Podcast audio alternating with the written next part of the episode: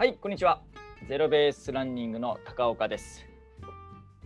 はい、それではね、えー高岡商事のランニングお悩み相談室始めていきたいと思います。えーこの番組はランニングコーチ鍼灸マッサージ師である高岡がお届けする、えーランニングお悩み相談室となっております。はい。えーこの番組では全国のランナーさんから寄せられたお悩みコメントに対して私高岡がフルスイングでお答えしていきます。さあそれでは早速今日もね、えー行きましょう、えー今日のお悩みは北海道のペイペイさん、えー55歳女性からのお悩みです、えーケイデンスを180に合わせるとストライドが小さくなるんですけれどもどうすればいいでしょうかというお悩みです。はい。これね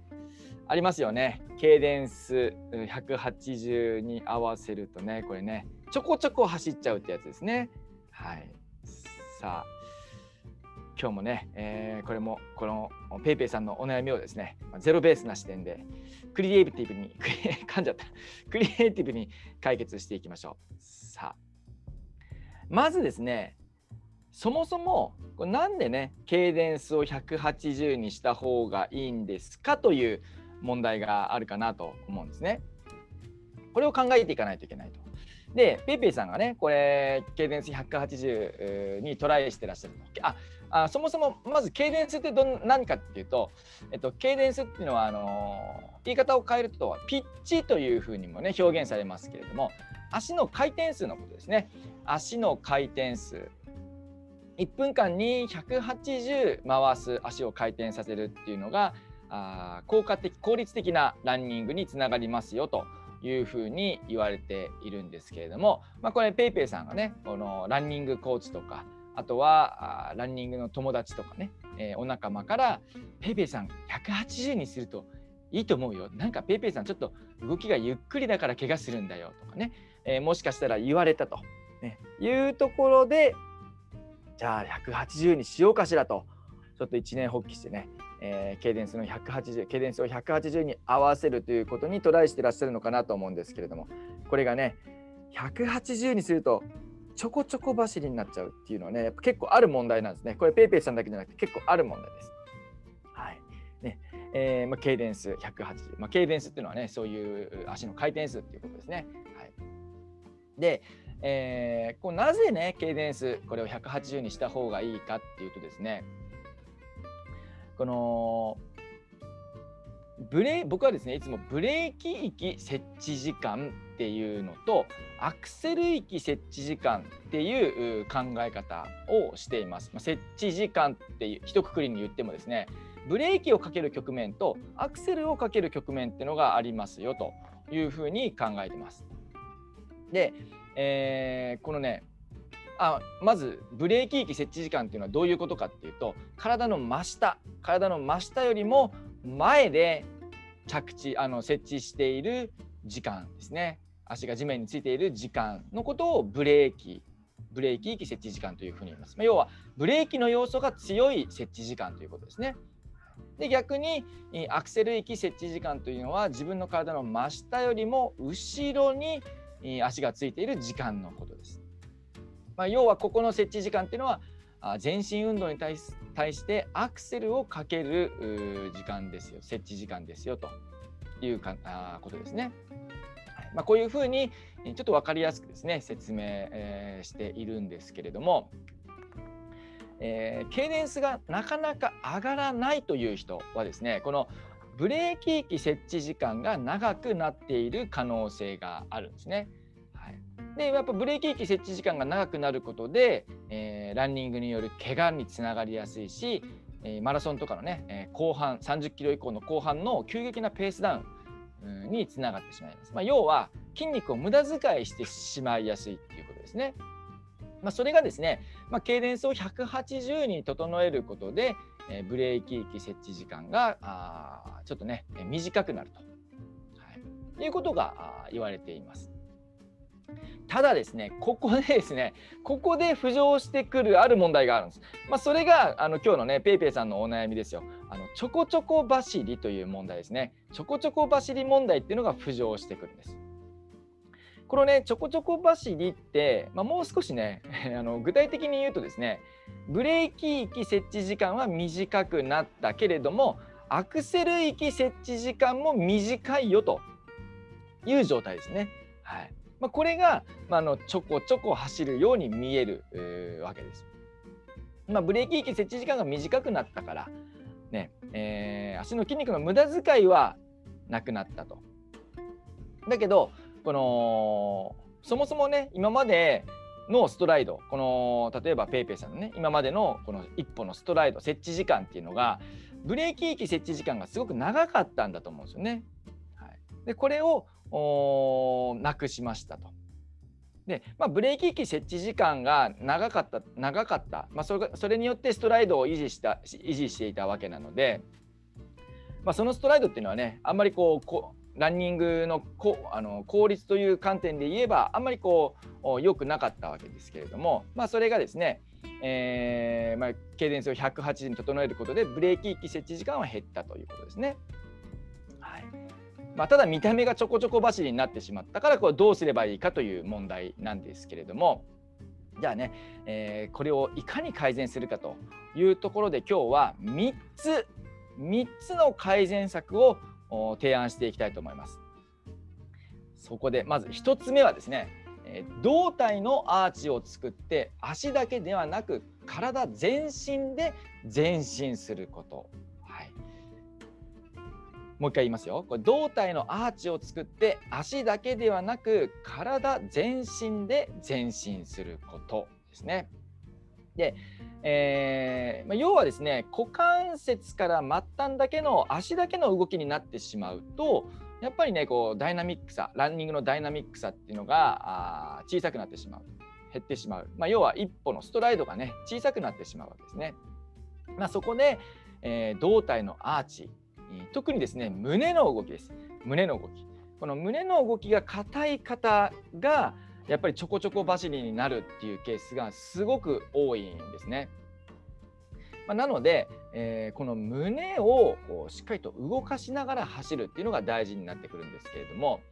まあ、イメージとしてはですね、えー、ピョン吉。あのど根性ガエル。ど根性ガエルのピョン吉ですね。はい、あれええ大丈夫ですよね？わ 分かりますよね？このいや絶対分かるはず。だって多分このポッドキャスト音声聞いていただいてる皆さんほとんどがですね多分40代から50代の皆さんだと思いますので、ね、分かんないってことはないかなと思いますけれどももう20代とかだとねさすがにちょっと分かんないかなっていうのはありますけれどもね。はいそのぴょん吉ですよ。でぴょん吉 T シャツ、ね、皆さん今ぴょん吉 T シャツを着ていると思っていただいてこのぴょん吉がですね胸から飛び出そうとしているようなそういう場面をイメージしてみてください。ね、こう胸が前に引っ張られるようなイメージ。ここがすごく大事なポイントです。まあ、そうすることで、えー、重心移動がスムースになって、えー、アクセル域の設置時間が伸びてくると。はい、ここがまず1点目ですね。1点目。そして2つ目。2つ目は、えー、トレーニングの中に普段のトレーニングの中にですねバウンディングっていう種目を入れる取り入れるということです。バウンディング、ねえー、まあ、バウンディングっていうのを説明するとですね、まあ、スキップスキップを一歩一歩大きくスキップしていくようなイメージですね。はいまあ、ケンケンケンケンというか片足ずつのケンケンをこうダイナミックにするような感じって言ったらいいですかね。ちょっと ちょっと表現が微妙だな、はい。まあ、バウンディングで検索していただけるとね YouTube とかでもねたくさん出てくるかなと思いますけれども、まあ、このバウンディングを取り入れることでですね、えー、今さっき1つ目にお話しした、えー、全身体全身で前進するという動きが身につきやすくなってきます。ダイナミックな動きがあ体に馴染んでくるわけですね。なので、まあ、まずこのね2つ目には2つ目にこのトレーニング日頃のトレーニングの中にバウンディングを取り入れるということをお勧めしあのお勧めっていうか提案していきたいと思います。でこの2このバウンディングなんですけれども、えー、結構諸刃の剣的なところがありまして結構負荷がね大きいトレーニングになるんですね。でこれ胴体のアーチがですね、うまく作れないと足だけでね足だけでこのバウンディングっていうドリルをやればですねすごく負担がかかってしまうんですね。膝とか足首アキレス腱とか、まあ、そういうところにすごく負担がかかってしまいます。なのでまずはこの1つ目のね胴体のアーチをしっかり作る胸の動きをしっかり作るというのがベースにあってそこからこの2つ目のねバウンディングを取り入れていくというふうにしていただきたいなと思います。ねはい、これもうね本当に効果的ですバウンディング。はい、もうこのアクセル域の接地時間を長くするっていう意味でもねものすごく大事。はい、さあそして最後3つ目ですけれども上り坂のダッシュを取り入れるということです。はい、で上り坂のダッシュといってもですね 100m も 200m もやる必要はないなと思ってまして、えー、50m ぐらいでいいと思います 100m 以内もう 50m 以内で、えー、まあ、20本とかあそれぐらいやっていただくと効果的かなと思います。これなんで上り坂かというと上り坂走ることでえー、お尻の筋肉とかハムストリングスとかを上手に使えるようになるんですね。あ上手に使えるようになるっていうかあその筋肉のトレーニングになるわけですね。でその全身運動ね、体を前に進める全身運動をするにあたってこのお尻の筋肉とハムストリングスっていうのはものすごく大事になってくるわけですね。はい、なのでこの筋力このハムストリングスとお尻の筋力大臀筋の筋力をしっかりとトレーニングすると、はいまあ、そういう意味でこの3つ目の上り坂のダッシュぜひねやっていただきたいと思います。でこの上り坂のダッシュをやる時の一つ注意点なんですけれどもあのー、息がねぜいぜいぜいぜい上がってる状態ではやらないことです。なんでかっていうとあのこの上り坂のダッシュのトレーニングは基本的にその心肺機能のトレーニングを目的としているわけではないんですね。まあ、ここでね今日お話ししていますけれどもこのちょこちょこ走りを改善するつまりアクセル域設置時間をね伸ばしてあの軽電あのストライドをしっかりと伸ばすということが目的なわけです。はい、一歩のね一歩のパワーを上げるということですね。なので、えー、しっかりね、えー、各本数そのスタートする前にですね息を整えて、えーまあ、具体的にはまあ心拍数120以下ぐらいにはねしっかりと落としてで、えー、次の本数に入るというふうにしていただきたいなと思います。やっぱりこう心拍,、ね、心拍数上がってもうぜいぜいした状態だとあのその 50m のダッシュのクオリティが下がってしまいますから、まあ、そうなるとね目的とするトレーニング効果が薄れてしまいます。まあ、そういう意味でですね、まあ、しっかりと呼吸を整えて上り坂のダッシュ取り組んでみてはいかがでしょうか。というわけでね、えー、今日はあ北海道の PayPay さんからね、えー、ケイデンスを180に合わせるとストライドが小さくなるのはどうすればいいですか？ということで、えー、お悩み相談ありましたけれども、まあ、高岡の解決策としてはですね、えー、3つ、まあ、胴体のアーチを作って、えー、体全身で前進することですね。胸の動き。胸をぐっと前に出すような動きですね。で2つ目があその1つ目の内容をベースにしてですねトレーニング中のバウンディング、ね、トレーニングの中にバウンディングという種目を取り入れるということです。で3つ目が上り坂のダッシュを取り入れてみましょうと。ね、いうこの3つのご提案をさせていただきました。ぜひね、え、参考にしていただければと思います。というわけで、えー、今日のランニングお悩み相談室はこれにて終了となります。え番組では皆さんからのお悩みコメントをたくさんお待ちしておりますので、はい、どしどしお願いします。はい、